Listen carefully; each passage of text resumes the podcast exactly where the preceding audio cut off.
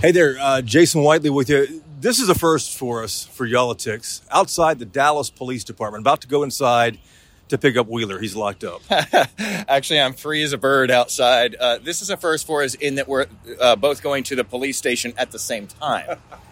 we were going to see if the chief of police would have a beer with us and talk about all the success he's had since he uh, joined the Dallas Police Department and lowering the the uh, violent crime rate.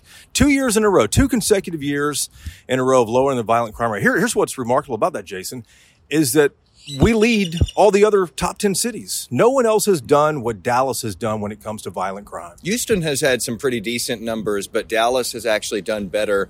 Uh, and so we're trying to figure out, like, what's the secret sauce here, you know, uh, and, and, and what's happening and, and how is this going on? He's been on the job for uh, a little more than two years now, the chief of uh, police here in Dallas.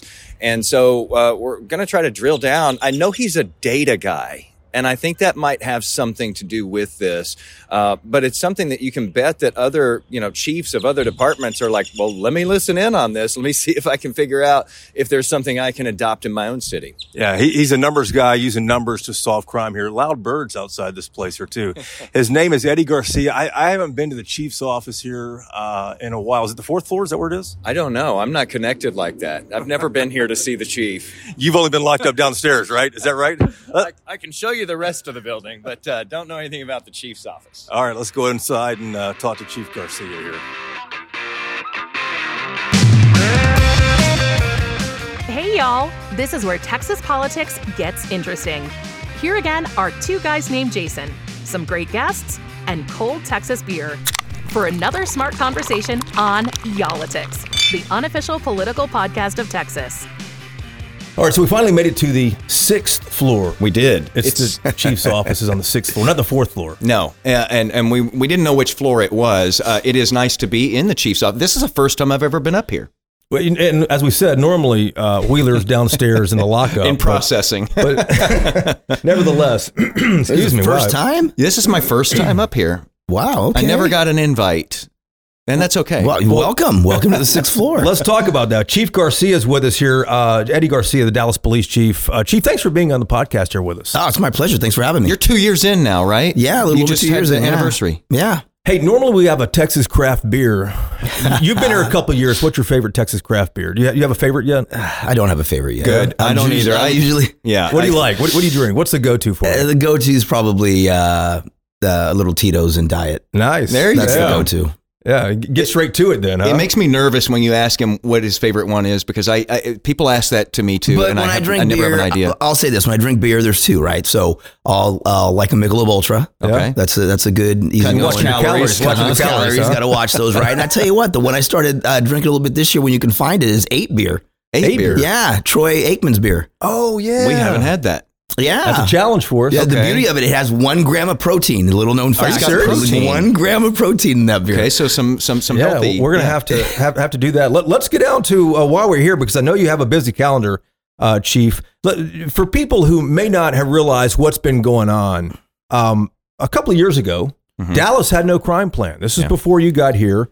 Um, we had to have state troopers come in and patrol the streets. That made a lot of news in Dallas. Things changed at the Dallas Police Department. New chief in town now for the last two and a half years. Dallas has been on the news for another reason. We've seen violent crime reduction two years in a row. And this doesn't make news when, when violent crime goes down. When violent crime's up, everyone's talking about it. What's going on? Mhm. When it goes down, people don't talk as much. Yeah. But credit is due here, and that's why we're here with this episode of Y'all-itics. So, first off, congratulations on that. But secondly, how in the world have you done this, Chief? Uh, you know, first of all, I always talk about this, and you look around it nationally, right? It starts with support. Mhm. Um, I say this constantly. Um, you know, there is no mayor uh, in the in America more supportive than public safety than our mayor, than Mayor Johnson. And you know, I have a great city manager in TC Broadnax, and then I call him my partner, but my he's a, he's my boss, but he's also a partner in John Fortune, who are amazing. And the support that I get from the rest of the city council And John Fortune's the assistant city manager. John Fortune's the deputy safety. city manager, yeah. and the support that I get from council um, is, you know, if you were to ask other chiefs around the country if they have that type of support, it's amazing. Um, you couple that with uh, amazing men and women Mhm. um, that have bought in, uh, that sacrifice so much Um, you know, a coach is only as good as his or her team, um, and we have an amazing team here. Um, But Chief, know- let me hit the numbers here for people who may not realize this. Murders over the last two years down 15%. Um, rape over the last two years down 40%. Tell me if my numbers are wrong here because I know you have them right in front of you and you live these numbers. Robberies over the last two years, they're down uh, almost 30%. And aggravated assault down more than 5% over the last two years. Those are some big numbers. You have double digits in some of these categories here. No, it's it's been it's been it's been it's been a good it's been a good uh, uh, moving the needle is what I like to call it. You know, when we started doing this, well, let me let's back up a little Yeah. bit, right? So, coming to Dallas, um, I knew that the mission was going to be to reduce violent crime, right? And, and you know, obviously, obviously, with the the backdrop of also in, increasing community trust, right? Because we got to remember we're just uh, coming out of 2020, which was a very uh, tumultuous year uh, for a lot of cities after uh, the George Floyd uh, murder and the protests that uh, that occurred after that and the un- and civil unrest. And so you had that reduction of violent crime, but at the same time, you had also, you know, you have to have your eyes on both, right? And so teaming up with criminologists from the University of Texas San Antonio, um, you know, Dr. Uh, Mike Smith and Dr. Rob Tillyer, uh, to come up with a crime plan. Because I remember telling him, listen, I'm going to Dallas and let's try to get the best crime plan we can that'll combine like my nearly 30 years of law enforcement with what science has to offer. Let's put something together. Wait, before you go on there, what made you decide to do that? Is that common? I, I- I've never heard of a police chief seeking that data first and kind of finding that partnership and getting the numbers and getting scientists involved. Well, you know, I think we got to get our we got uh, as chiefs, we got to get out of our own way. Oftentimes, uh, leave the egos at the door and recognize we don't know it all. Uh, Thirty years of law enforcement, I don't know it all. Um, teaming up with doctors that have evidence based strategies um, is the way to go. Um, and I think we're starting to see more and more chiefs doing that around the country um, with And- regards to. with and did they show the- you things and tell you things that you just went, aha, I would have never put those two things together? Well, it's an interesting point that you make that. So when you look at our crime plan, it's grid work, hotspot policing, which has been around for years, and it- arguably the one science-based uh, crime reducing tool that has been shown to work in the last 20, 25 years, if done properly. Hmm. Uh, place network investigations is the second part uh, of our of our plan, which is fairly new. And then finally, focus deterrence, uh, which has been around for a while as well. It was the fact of bringing them all together uh, that I think made it somewhat unique. Uh, a lot of departments are either doing one, uh, but not all together. Hmm. Um, and so, you know, coming in with that crime plan. But then the other thing that we lose sight of the fact that man, we were we were law enforcement was a demoralized profession. Hmm. Um, I am not shy. I'm sure you guys have seen it. Uh, our men and women, uh, you know, not just here in Dallas, but across this country, um, had been had felt uh, uh, have felt you know had felt unsupported. Um, they were made out to be the villain, and I'm talking about honorable men and women, not not the ones that don't deserve wearing the uniform. I'm talking about the vast majority of officers uh, just felt demoralized. They didn't feel like they were supported. Uh, oftentimes, not just by their chiefs, but by uh, you know city administrations. And you know, so we spent a good part of my first year here trying to build that morale up, letting them know that hey, it's okay to be a cop again. Um, it's okay. Listen, we have to be righteous into the way, we do our jobs, but we got to take the criminal element off our streets, and it's okay to do that. And uh, in a, in a obviously in a procedural just way. And so there is no crime plan that will ever work if if the morale of your department's low. Not not one. It doesn't matter. Um, you know. And so we really had to concentrate on that. And so, you know, as I go, you know, every once in a while I'll be talking to different groups around the country about the, you know, you know, the successes of the crime plan. And I'll go, please have your finger on the pulse of the morale of your department and don't screw up a perfectly good crime plan Hmm. by not checking, your- not ensuring that that's in place first. Hmm. Because you're going to screw up a good crime plan if you're going to lay it on a foundation of sand because the morale of your men and women is low. Hmm. Uh, can't have it. let's take apart the crime plan here because hotspots, like you said, have been around for a while, and that's where uh, a department will send concentrated, you know, police presence, a, a number of officers in an area that has a lot of crime. I, you know, we've all lived in different cities. We've heard of this before in different places, but you guys are having success here. And you said a minute ago, if it's done right, it works. How do you do it right? So what we did, we divided the city of Dallas uh, into about a little over 101,000 grids. City of 101,000. 101,000 grids. Now these grids are 300 by 30 by 300 by 30, right? So it's a little bit bigger than a football field. Hmm. Wow. Because, you know, when looking at the data, it's not the hotspot necessarily, it's the hotspot within the hotspot that you have to uh, really treat. And, and so, because of science and because of uh, staffing, uh, we impact about 50 of those. Now, 50 out of 101,000 is not a big percentage. I think it's like 0.004. It's like, it's a very low, low percentage, right? 50 out of 101,000. But the interesting part about it is those 50, uh, and now to be a grid, you have to have led the city in aggravated assault, aggravated robbery, and murder. So it's not a feather in anyone's cap or neighborhood to have a grid. But what we found is those 50 grids were responsible for a large amount of the violent crime in the city. Nearly, you know, at first it's begun to drop now, but nearly six to 10% of that overall violent crime. And Just so the, in 50 out of just- 101,000. Yeah, yeah. which which is not one of the things which is not far from what the science says. The science says that it's very few uh, geographical areas and actually very few individuals proportionately that are responsible for a large amount of the violent crime. Like you know, I say, hundred robberies are not committed by hundred different people.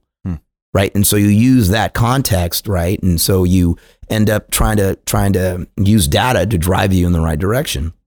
And so, uh, by, by treating those areas, uh, we've been able to reduce violent crime in the grids anywhere from 40 to 70% in those grids, which then ultimately has had an effect in the city's overall violent crime. Um, you know, I always say this because I don't want to forget it. Like, you know, this is, we're, you know, we're, this is a violent crime reduction strategy, not a violent crime elimination strategy. Um, you know, there'll be successes. We've had successes the last two years, but there'll be challenges. There'll be times where things will spike up a little bit that we have to treat and bring down. So, you know, it's not a moment in time, right? You know, you look at the last two years, you know, at the end of the year, we've ended up winning the year, even though one life is too many. You know, there were always times throughout those years where things were going up and we got to bring them back down and continue. So there's successes, but there's going to be challenges. This past January was a little bit like that, where you saw sort of a spike. Does that increase your blood pressure when you've had two good years and things are going well, and and then you have a month where you go, "What's happening?" Yeah. Well, That's you when know- he has the Tito's. That's, that's, that's, Yeah. that's when he goes home and Well, has one of I'll those. say this. I mean, I'll, I'll say this right. So on December 31st, when we, you know, when we reduced crime again, I think I took a deep breath for about a quick second. Hmm. And then I'm like, all right, well, we're back at it January 1, right? There is no light at the end of the tunnel in this profession. There's only another tunnel. Hmm. And so, on one hand, although obviously there's no panic in us whatsoever, we've been through this before. But um, when we see a month like January occur, you know, you ha- really have to take a step back to look what's occurring, right? Our our our system is based on reducing incidents. Hmm. And so every violent incident, we want to try to reduce as many incidents as possible because then that will get us less victims.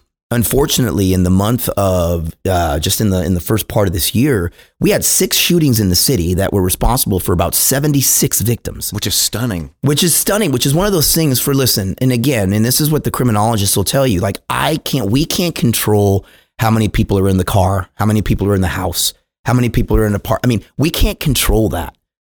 Um, but what we can control to the ex- to an extent is the incident that could cause the violence. So the the irony is we had the least amount of violent incidents that we've had in five years in January. Yet we saw our we saw our victim rate uh, spike up a little bit um, with regards to having s- people in these particular areas.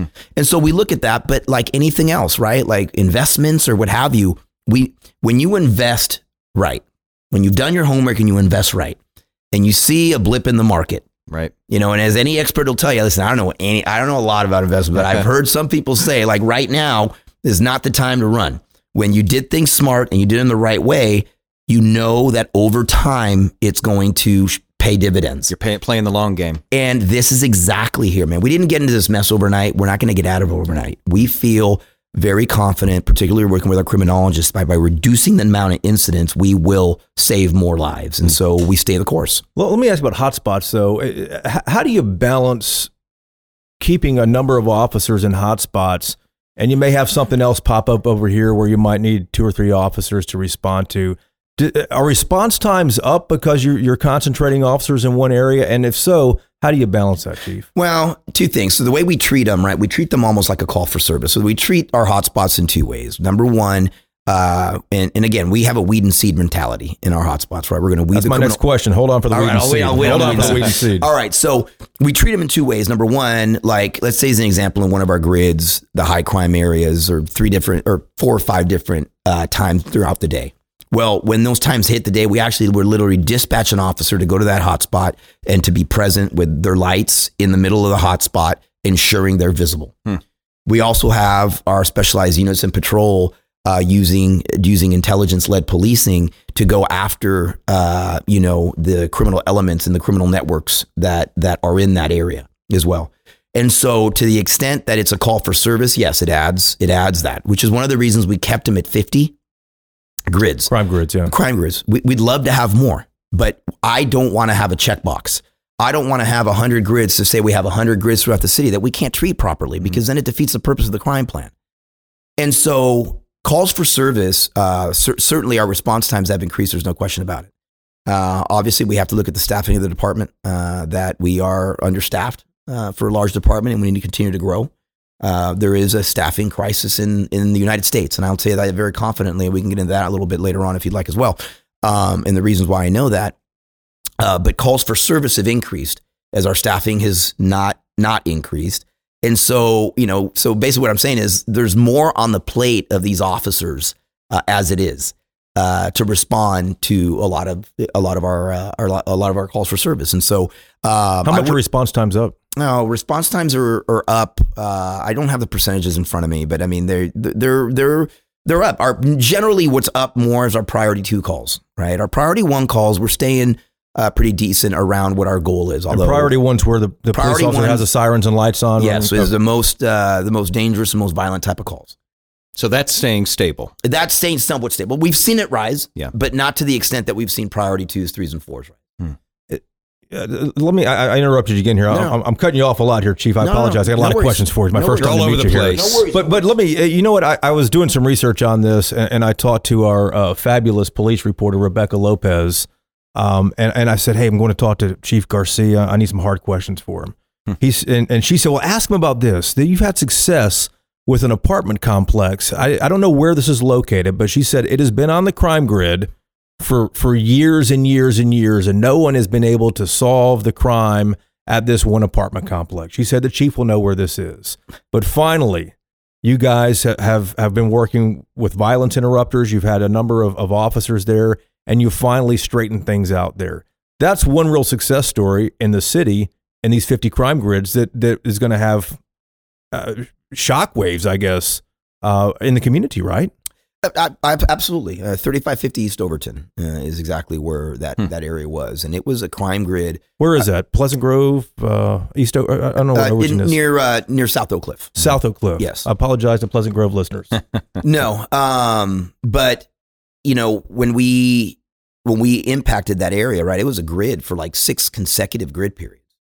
And then finally it was not one. It was no longer even in the top 50. And when I got here, it was, when I told you out of 101,000 grids, we impact the top 50, it was the number one grid out of over 101,000 grids in the city of Dallas. That was the top began. one. The number one. How'd you fix it?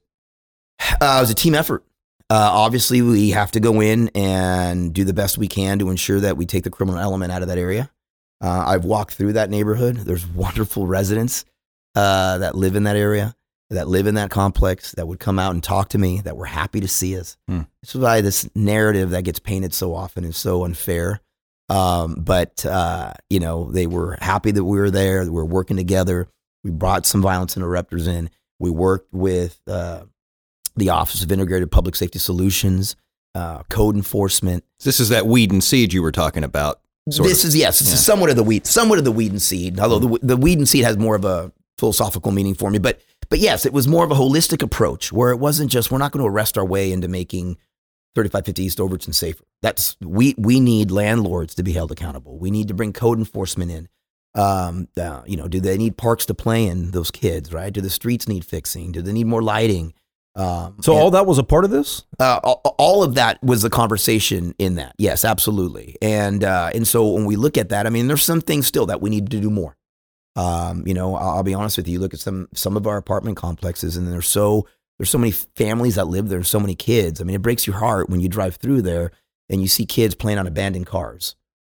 You see kids throwing a basketball against the side of a building because there's nowhere for them to play. I mean, that breaks your heart, right? Mhm. Um, and I've said this, man, when we have to reinvest in people and places, there's no question about it. Um, but you and I well know, and not just here in Dallas, but in this country, there are people that live in hopeless situations. When you live in hopeless situations, you do hopeless things Yeah. that then we have to respond to. You know, I say this all the time, and it's become one of my mantras, as I have many, but police departments, particularly us, we're the fever reducer. We're the Advil, we're the Tylenol to reduce the fever. But like the bottle says, if the fever persists, you need to call your physician Mhm. we are we are we are we are a tool to treat symptoms we're not a cure to the illness and i think you know i think as a city we're recognizing that certainly the mayor's recognized that certain council has our city manager uh, has recognized the fact that we need to reinvest in people and places again Mhm. um, and that will make our jobs easier. And so, um, again, you know, I, I use that and when we go into that. So you look at that holistic approach and try to get that. Now, it's not gonna like we have to stay present, right? If we can't just leave and it's gonna be fine, right? It's been that I would venture a guess, as my colleagues have told me here, that before I got here, that was probably one of the highest areas for many, many years Mhm. but it's only one area, right? There's a lot of those areas throughout the city. And I get like, it's like little victories, right? We have to take one and then move on to the next. Uh, but, but we're very proud of that. Uh, we don't want to let it go. Uh, there's more work to be done in that area. There's more work to be done in a lot of other areas in the city. Um, and you know, I can't throw my hands in the air and say I don't have enough staffing, right? Yeah. That doesn't work. You know, we got to continue to figure out how how we can impact these areas in a positive way. It struck me that you said that you that, Chief. It, it struck me that you said that you can't um, arrest your way out of these things. Uh, an interesting, kind of a weird thing with the numbers is we've been seeing violent crime going down uh, in Dallas in the past couple of years, and yet arrests have also been going down. Uh, they were down almost 20% in 2022. How important is that that you're not making as many arrests? Well, I think it's a byproduct. We didn't go into this saying we need to make less arrests. That's not what we did, right? I mean, if It the- seems counterintuitive. right. Well, if the right individuals need to be taken out of our neighborhoods, then we need to do that. But I think it goes on one of the things that the criminologists found in their year-end study. I think it goes to the fact of being data driven. That we're not in 150 grids doing. We've picked the highest grids that impact the city's overall violent crime the most. Uh, we're driven, intelligence driven for trying to find the actual criminal criminal enterprises and networks and individuals that are responsible for that. Uh, our arrests went down, uh, but our warrant arrests uh, went up. Mm. And so, to me, really, it's a byproduct of the fact of being data driven and being focused on who we think are the right areas and the right individuals to treat. Um, and so, that's something that, yeah, I mean, uh, to be honest with you, that we, we when we wrote this crime plan, the goal was not let's make less arrests, right? That wasn't the goal of the crime plan. The goal of the crime plan is to save as many lives as possible. But because we're being data driven and because we're being focused in certain areas um, in the city, you know, it's it's it's something that came out out of the year report. The criminologists found that that yeah, we should be very proud of that. We Why really doesn't every should. ci- why doesn't every city use criminologists though? It seems that, that we have a success here in Dallas that you can show that it, it, it works to to focus on the numbers.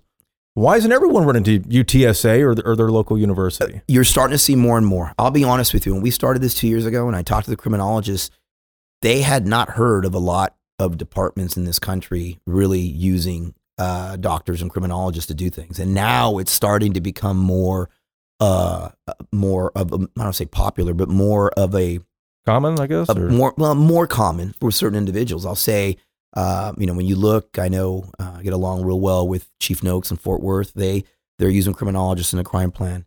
Uh, Chief McManus down in San Antonio, they're using criminologists for a crime plan. I think Troy Finner in Houston, he's also using, uh, uh, you know, uh, criminologists as well. And you look around the country, uh, and you're starting to see more and more. I know Salt Lake City's uh, doing a plan, Tacoma's doing a plan, um, Buffalo, uh, New York. So it, we're starting to see more and more, and I'm privy to this because being part of the Major City Chiefs Association, that I hear from all my colleagues about what they're doing.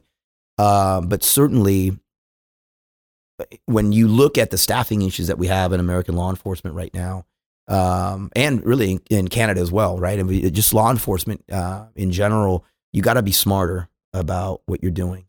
But if there's one thing we have found, like if and I and I testified last year in Senate. And I said the same thing, and I said, you know, we now we have we've always known this, right? And you talk about individuals saying that we don't need more police and this and that and the other. I mean, we have a plan that shows that with more staffing and a plan, you absolutely can reduce violent crime, and we have the data to show that. Um, and so I think more and more people, more and more chiefs are leaning that way Huh. uh, to use data. Uh, and hopefully, um, you know, we actually just Major City Chiefs Association, we just voted as an association to have uh, a criminologist research body part of Major City Chiefs as well uh, to really, you know, really start pushing this and really start using science and data uh, to move us all forward. So we could see this in, in more cities just because of that, because you're exposing a lot more of these chiefs to this idea. Is this what you tell people when they say, um, you know, what's the secret sauce there, chief? Uh, yeah, I do tell them that. I mean, listen, I don't lose sight of the fact of the fact that listen, the plan is great, but you know, I can have the best football play written up, uh, and if the players don't execute it, then I just crumble it up, Hmm. right? I mean, so again, I cannot tell you how critical is morale of men and women that proudly serve honorably in this in this fight, right? Coupled with communities. You know, again, part of the you know the narrative. Uh, I'm not a stay in the office chief, and whether it was California or here, and you've probably heard me say this before, I have not met one neighborhood in the city of Dallas or when I was in California that was impacted by violent crime, regardless of language spoken, racial makeup, or economic status, that I have ever heard the words uttered, "We want to see less of you in our neighborhood." Never happens. And I've asked people to come in with me, uh, and you can hear my communities let me have it if I'm not if not if I'm not providing them with the public safety that they feel they deserve.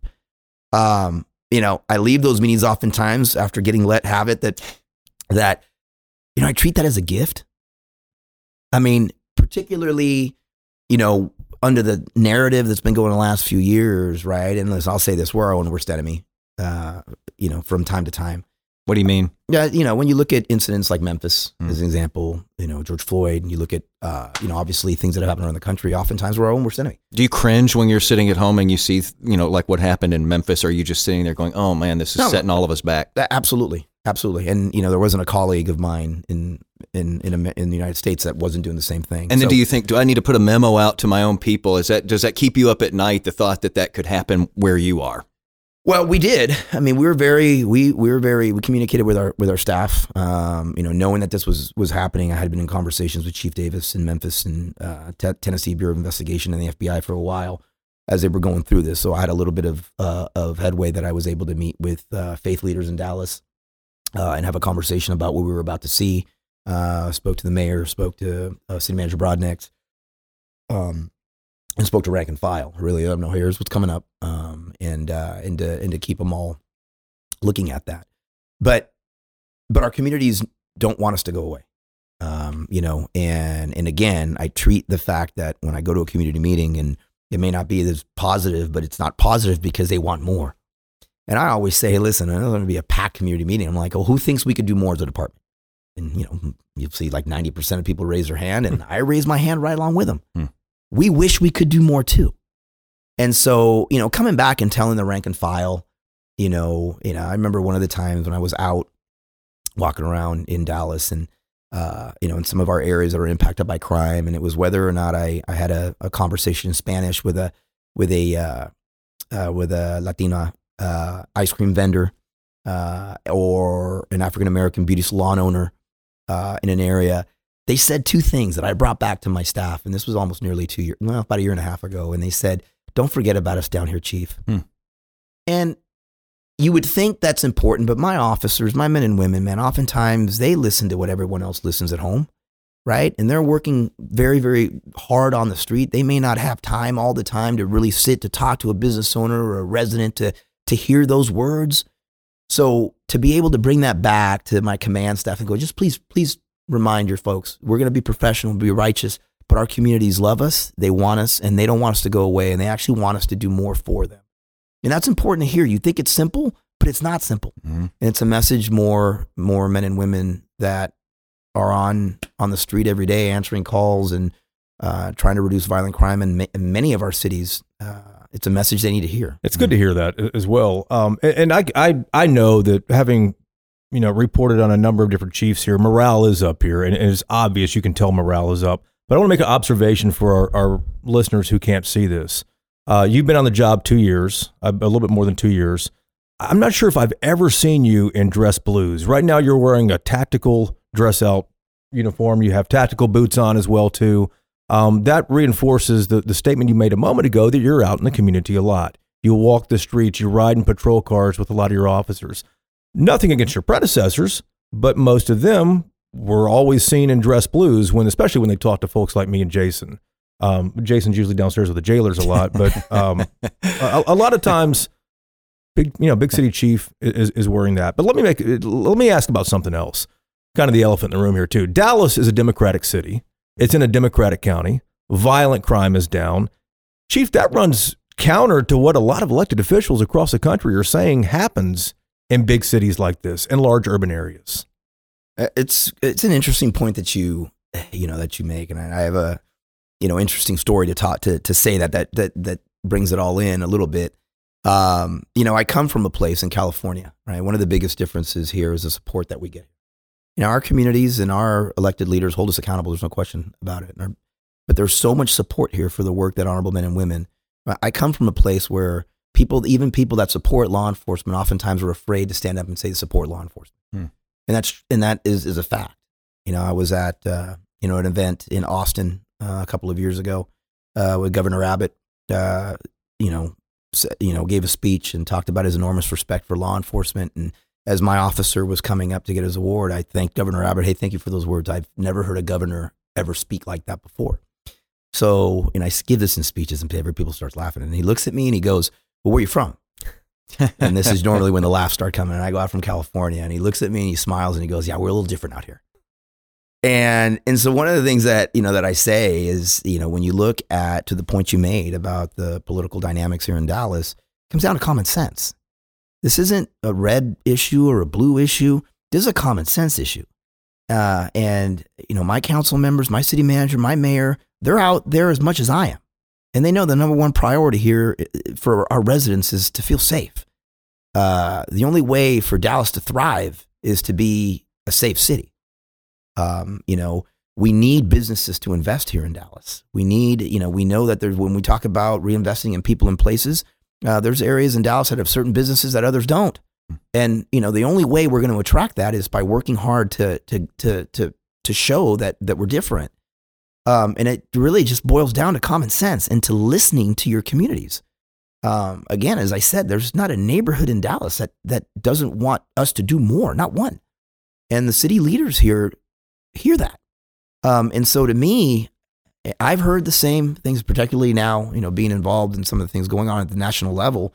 Is not a this is not a this is not a, a blue or a red issue. This is a this is a common sense issue. Um, that if you do it right, um, if you reduce violent crime while still increasing community trust, that's success. That's what we should all want. Um, and so, you know, again, it's an interesting point that you bring. I've taught I've talked, I talk about that often in speeches that I give. That you know, it, it really comes down to common sense. If you could get the governor for another second and have a word with him, and we know he listens to this podcast, of course he does. Uh, what would you say to him? Would you say, "Hey, you know, uh, you know, we don't have DPS necessarily patrolling the streets of Dallas like they had to do several years back when when things got really bad before you got here." But what would you ask him for? Could you use their help still in in in some areas around town? Well, honestly, what I would ask for is things to assist us in recruiting and retention. Hmm. Um, that's what I would ask for. Um, that more pay for, for officers or what is Uh, it? it, you know, it's it could be it, it could be a myriad of a myriad of things. It may not just be dollar amounts, right? I mean, I know we're looking for a new academy uh, as well. Senator West said he's working on that, by the way. I talked to him the other day for an Well, interview. that's fantastic because we need one. But I would say, to be honest with you, uh, you know, when they, you know, that old adage, I might screw this up, but, uh, you know, uh, what's the one where they go, you know, if you uh, uh, give a man a fish, he eats for a day. If Yeah. you teach him to fish or whatever, he eats for the rest of his life, right? Right. So to me, asking for help, that's the easy way out, right? And don't get me wrong, we could use more staffing, 100%. But to me, uh, let's fix the problem. Um, and I'll say, speaks like as an example, like right now, when I talk about this being a national issue, like right now in Washington, D.C., well, first of all, let's back up. In President Biden's executive order on policing, one of the top priorities is recruitment and retention. So it, t- the president's executive order says that. In addition to that, there's bills right now uh, in Washington, D.C., uh, being written, uh, bills that I've had to sign off on as being president of Major City Chiefs, excuse me, to address recruitment and retention. So when I say that there's a staffing crisis in, in public safety and particularly in law enforcement, I mean, it is not just Dallas. It is national. It's a national issue. Hmm. And so I think there's things that, that we can put our heads together to try to fix that or to try to, to help that. Um, but uh, to be honest with you, listen, again, coming from a place where I've never heard a governor uh, show support and speak publicly uh, about law enforcement, uh, to me, I'm just just thankful for his support for the work that our men and women do. So the recruitment and retention thing, though, is it just that enough people don't want the job? Is it that it needs to pay more, have better benefits? Uh, What is it? Well, a lot of it is, you know, pay and benefits, obviously, but a lot of it is, uh, you know, let me back up. So last year we hired 200 people. Mhm. Okay. Um, Is that against the 800 that uh, the, the department was down, or is that just for attrition, the 200 you guys hired? well, we were down. I mean, in three years back during the last pension crisis that occurred Sure. during those three years, we lost like almost 900 officers Yeah.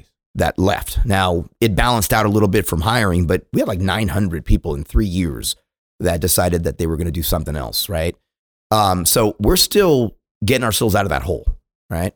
We had a goal of 250 last year, right? Which again, the support uh, from mayor, council, city manager to be able to hire 250 is tremendous. Mhm. But we hired 200, and like that's good. Like I am proud of my recruiting team and that leadership to bring in 200 people. All right, that's that's good. But we lost something close to 238. So, is you're the treading pro- water here? so Yeah. is the problem recruiting or is the problem retention? Right? Oftentimes, and I've pushed back a little bit on even some bills coming out of Washington, D.C., that they're concentrating a lot on the recruitment. And I'm like, and I've talked to our folks going, can we, we need to concentrate on the retention part, right? And so uh, we're working on that, uh, working on plans to try to make people, try to entice people to stay longer than the day they become retirement eligible, they don't leave, right? Mhm. So we're working on that. We want to do that. But I'll say this we have to change our business model. We, we have to look at the business model of policing. And we've always had efficiencies number one. Efficiencies number one, number one, regardless how it affects our people. Hmm. Right? Think about it. If, if, if, if you're doing a plan and your efficiency was a 10, but the morale and human cost was a one, people still go for it. Let's go. Let's roll. Right? The efficiencies, we can't do that anymore. We we have to within reason look at some ways where, you know what? On paper, if the efficiency is a 7 on paper, but obvious but the human cost and meaning in a positive way is equal or greater, then I'll ma- I believe we'll make up those 3 points in efficiency Hmm. with morale and with men and women wanting to work harder if I can find ways to make their lives here better. So, in other words, if it's really efficient for you to put me, an officer, on a split shift and, and make me work these ridiculous hours, uh, you know, it used to be that you would go for that. Uh, a department would go for that. Now you're saying it's more inefficient, but let's let Jason work nine to five uh, several days uh, of the week and have a you know more stable life. Is that what you're talking I, about? Yeah, I mean, obviously, when I talk about the reason, we have to have shift work here, right? Right. We're a twenty four seven operation, but yes, in that in that we have to think of ways of, you know, and we're we're going to start looking at that a little bit. Um, you know, as an example, we're gonna we're we're looking at uh, possibly po- piloting at one of our stations a four ten uh, schedule, uh, and what that Hmm. a four right? day work week. a four day, four hour, four four work days, ten hour days. Um, which since the day I got here, uh, you know, and I had a great rapport with my associations, and that's probably the top three things my associations have said to me has been, "Can we please look at that?" Well, you know, I got to put my money where my mouth is, and again, we have to look. It's not all about dollars and cents. Mm-hmm. Um, we have to find ways to so that our men and women, um, you know, not only is the support important, right? You look at other cities and other places. The fact that the support that we get does not go unnoticed. um, you know, does not go unnoticed in certain cities, and so that's huge. That's it. Like you know, people don't look at that, but that that's a huge recruitment and retention tool as it is, knowing that the city leadership here, uh, the mayor, city council, and our city manager absolutely support us. Um, but I have to look at ways with my team and my command staff to go, okay, what what things can we look at? And the piloting that that shift work is something that that we're going to do. When will that start? Uh, we're probably going to get res- probably going to get some information back here in the next couple weeks. I'm hoping to start it uh, uh, hopefully by the summer Hmm. uh, to figure out. Actually, I don't want to force people into it, but but uh, you know, and so I'll we'll work- volunteer for that, Chief. I'll come volunteer for that right now. I don't now. think you're going to have to twist too many arms Well, here. I would think so. See, I when I was in California, that's what we worked. Yeah. uh, we were 410. That third day off makes a huge difference when you are in a high stress job. it's it makes a huge difference. And I'll tell you this: I got hired in the early '90s. The number Mm-hmm. one thing a recruiter told me, the number one thing a recruiter told me was, "You work 410s in patrol."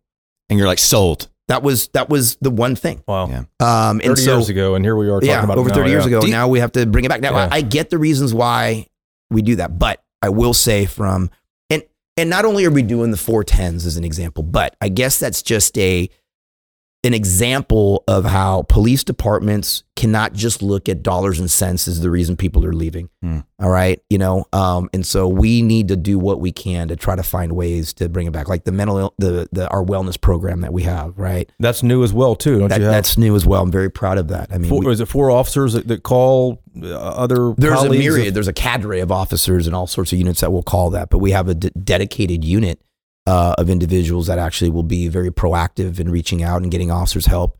Uh, we've been very successful. I will say we'll be we've been successful on officers coming forward uh, that feel that they have alcohol dependency issues, and I think uh, we may have our fourth officer that's in the program now. Wow. Um, and we've gotten, you know, I know our unit's gotten messages from uh, recruits, uh, significant others that we're kind of seeing, you know, like saying, "Hey, this is great that you guys do this." I mean, that's a recruiting tool. Hey, that's trust and morale right there, Chief. Yeah. I mean, that, that, that just shows that it's working. It's hard Well- to come forward with things like that. Well, it is. Listen, I say this to me, it's one of the biggest culture issues that we've had in American law enforcement the last 30 years. I say this all the time. When I started back in the early 90s, um, if uh, if I was working with my partner and a call screwed me up, and I turned to my partner, I go, dude, that call really screwed me up.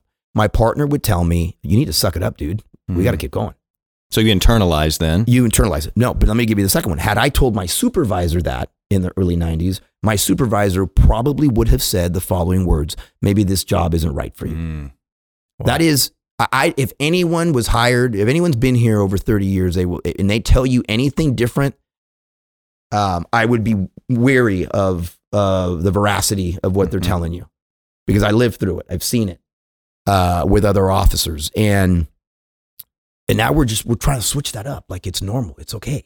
Yeah, Obviously, you're, you're going to have these issues, right? You combine obviously the trauma that this department has been in through 7 7, and you just, you add that. That was the ambush of the officers Yes. downtown Yeah, Dallas you- you- in you add- 2016. you add that, you know, and I've been told, you know, by by people that I trust here that any officer that was here during that time is struggling. I mean, has, is struggling with something. It's like PTSD. Yeah, I mean, it's- it- 100%. particularly those that were, you know, in the in the in the center, and then obviously losing, you know, brothers and sisters. I mean, that so that's something that's real to us. It's also a big uh, push that we're doing from major city chiefs perspective, from a national perspective, to recognize and realize that how important, uh, you know, uh, the well being of our men and women. If, and, and again, you know, you show me a, a mentally strong uh, officer, I'll show you a very happy community member. Yeah, I want. uh, uh, Speaking of well-being of officers, what do you think about what you saw with Austin last weekend with this street racing? Uh, they had viral video of this, and this mob, this crowd, just starts coming at the officers there.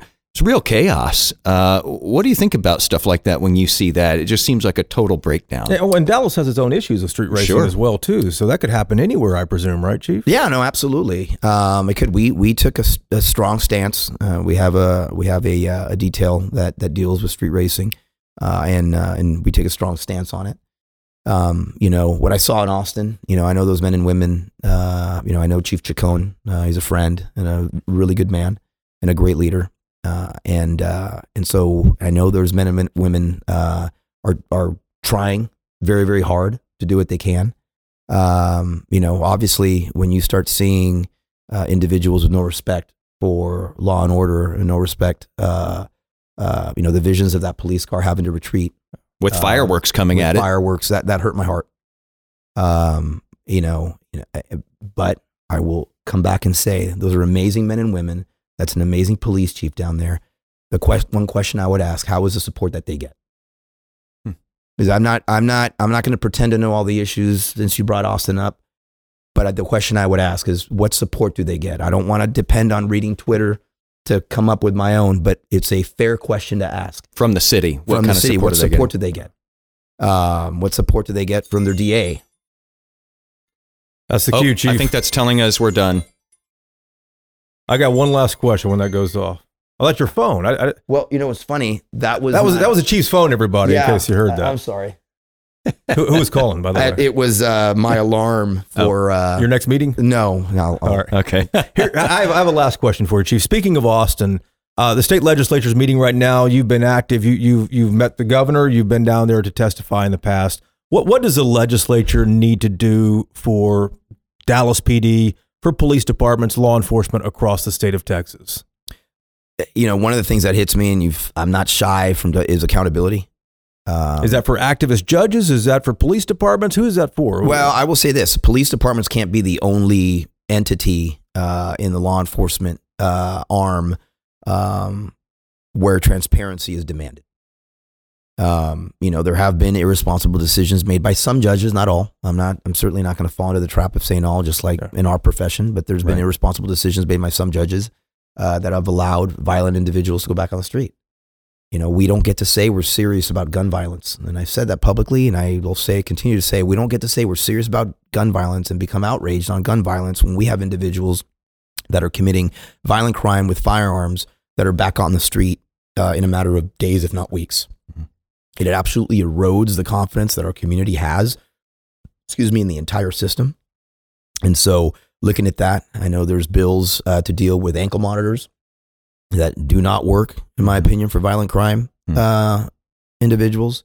Um, and so, uh, you know, I think more from that accountability perspective um, is something that I would like to see. Uh, I probably, Gar- I, I pr- probably speak with all my other colleagues around the state that I've had very conversations, particularly with our major cities uh, here in Texas, uh, and then you know our local and North Texas cities. That accountability is a big part of it. Um, I would like to see. I would like to see some things uh, move in that. Any uh, specific legislation, bail reform, anything? I mean, Uh, well, bail, specific-wise? bail reform certainly uh, is one is, is one that we need to take a, take a look at. Um, obviously, um, Will you be down there testifying? Let me ask you that. I don't know. Um, I don't know if they were to ask. I would. Uh, I'm not shy talking about these type of issues. Um, we had criminologists come in to do a study, and then we have an issue. I mean, we have individuals arrested for violent crime that are back out on our streets, and I don't think our community that's what they want. Mm. Um, and so, obviously, accountability is something that I'd like to see work uh, in Austin. I think there's there's there's appetite for it, um, and really appetite on both sides as well. You know, similar to the issue that we talked about. Um, As usual, Whitely's last question turned into three. If you didn't notice, if you weren't keeping count, They're count, short questions. Uh, They're short. I have I have two final ones here. Two. You were in San Jose your entire career. You spent 30 years there, climbed all the way to the top, and then you retired. And then you decided to take this job. What were you thinking? Like, do, do you ever look back and, and just think I could have just sailed off into retirement and been out, you know, taking it easy? man, How did that work out? Well, it's interesting because, you know, two, well, four years now, but two years before I ended up retiring, I was with one of my friends. He was a chief of Charlotte Mecklenburg uh, in uh, North Carolina, Kerr Putney. And I think we were at a conference one day and he we were asking, hey, what are we going to do after retirement when we leave? And he was, we were talking about different things or whatever. And I said to him, this was like four years ago, two years before I retired, I go, you know, if that Dallas job ever opens up, that's something I'd be interested in. And Kerr would tell you the same thing. Uh, Why though? Why Dallas, It, wasn't. A, yeah, it wasn't in great shape at that time. Yeah, you know what though? I mean, it's one of those things where I kind of wanted the challenge. Um, and it's a challenge. Don't get me wrong. you got your challenge. This, this job is a grind. There's absolutely no no part of it. But obviously, y'all know. Like I was a Dallas Cowboy fan before I spoke English. I've been to the city many times before. Um, I love the diversity uh, of it. You know, I love that I can be in one corner of the city and having a conver- community meeting in English, and then drive immediately after and have one in Spanish. I mean, I love that. hmm Right? Um, you know, I just wasn't ready to hang up the cleats yet. Hmm. Uh, but you know, there's finality to it. Um, you know, obviously, I won't be here forever. You know, in this line of work, you want to leave the party early then leave the party late. Hmm. Um, you know, my Ours too, Chief. yeah, my too. my you know my job. I've had four goals since I got here, right? And it's been one to reduce violent crime, two to increase community trust, three to improve department morale, officer morale, and the last one is to ensure that the next chief of police comes from within this department.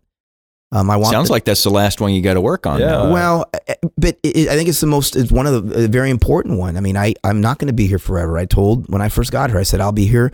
I'll be here. I'll, I'll try to be here five years and then we'll reassess. Hmm. Um, you know, and now we're two years in. And so, uh, you know, to look, you know, to look at things and to keep working hard, right? I'm going to go as hard as I can. I mean, we talk about taking time off and things of that nature. you don't man. do that a lot. I don't do that a lot. Um, and Seems like you should in a job like uh, this. Yeah, I've been reminded that I probably should more often than not. But I, I, I'll I want to go as hard as I can for as long as I can. And then when I can't go as if I wake up one day and I go I can't go as hard as I did a month ago, then it's time to move on. Hmm. You can't do this job. I mean, this everyone that talks about this, and I hate to say this because I don't want to make being a chief is. I love being a police chief. I, I love the work of the men and women. I love what we can do for our communities. I love the relationships that are built. But anybody that tells you that this job is a marathon, not a sprint, has not done that great. Hmm. Because this is a sprint. And you sprint until you can't sprint anymore. And then you hand the baton off to the next person that needs to sprint. Hmm. We're not in a city here where we can just sit back. There's work to do constantly. Hmm. And so, you know, again, maybe that's a flaw of mine. Um, but you know, when you talk about burnout and, you know, so within reason, I'll try to, you know, to, you know, to recharge. Everyone has their own ways of recharging. Uh, but yeah, this is sprint. This ain't a marathon. You So- sprint until you can't sprint anymore. Then you hand the baton off to someone else. So that's my last question. Uh, have you have you been recruited by anybody Yeah. else? Does anybody else try to get you to hey, why don't you come spend that last five years here instead? Do you do you get job offers? I mean, when your numbers are good like this, it's got to happen. Your phone has to ring. I, I think people recognize, you know, when those conversations come up, that I'm very happy here. Hmm. Uh, Well, that's a yes then. You but get the those phone- you get conversations those come phone up. They calls, don't try. I'm just asking. I'm just asking. Do they try? um, I don't know, I'll, I'm going to go ahead and take the fifth on that. I'll tell you what. If I knew my boss was listening to this podcast and you asked me if pay I get job offers from other places, I would say absolutely daily. That's what that last call was on my phone that you just yeah, heard. but you know what? Honestly, man, I hate to make this, but you know what? I got men and women that believe in what we're doing right now. Um, you know, eh, this is this is a destination spot, right? And regardless, you know, obviously, listen, I'm, eh, I, I won't be, I'm sure I won't be done working after this, uh, but you know, I'm committed. Uh, they've committed to me. Um, I'm committed to them uh, and uh, and hopefully, you know, everything will continue in the route we're going. We'll have, we'll obviously have challenges. We'll have successes, uh, but uh, but yeah, again, like I said, you know, I'll sprint. You know, one thing I said, I do this job because I enjoy it. If this became, if if I didn't enjoy it, then it would be time to go. Hmm. Is that fair? That's fair. Well, it's time for us to go on this podcast. Chief, congratulations. Huge, huge numbers here. And we're, uh, we're honored that you had us up on the sixth floor. Jason got to see another floor of the building here. People We're are going to start believing that if you keep saying I, I know he's excited about that, but seriously, congratulations. and we're going to go find that eight beer. When we do, we'll raise a toast to you. sir. All right, all right, awesome. It's a for real having me. pleasure. Thank you for Uh, having us. My honor. Thank you very much.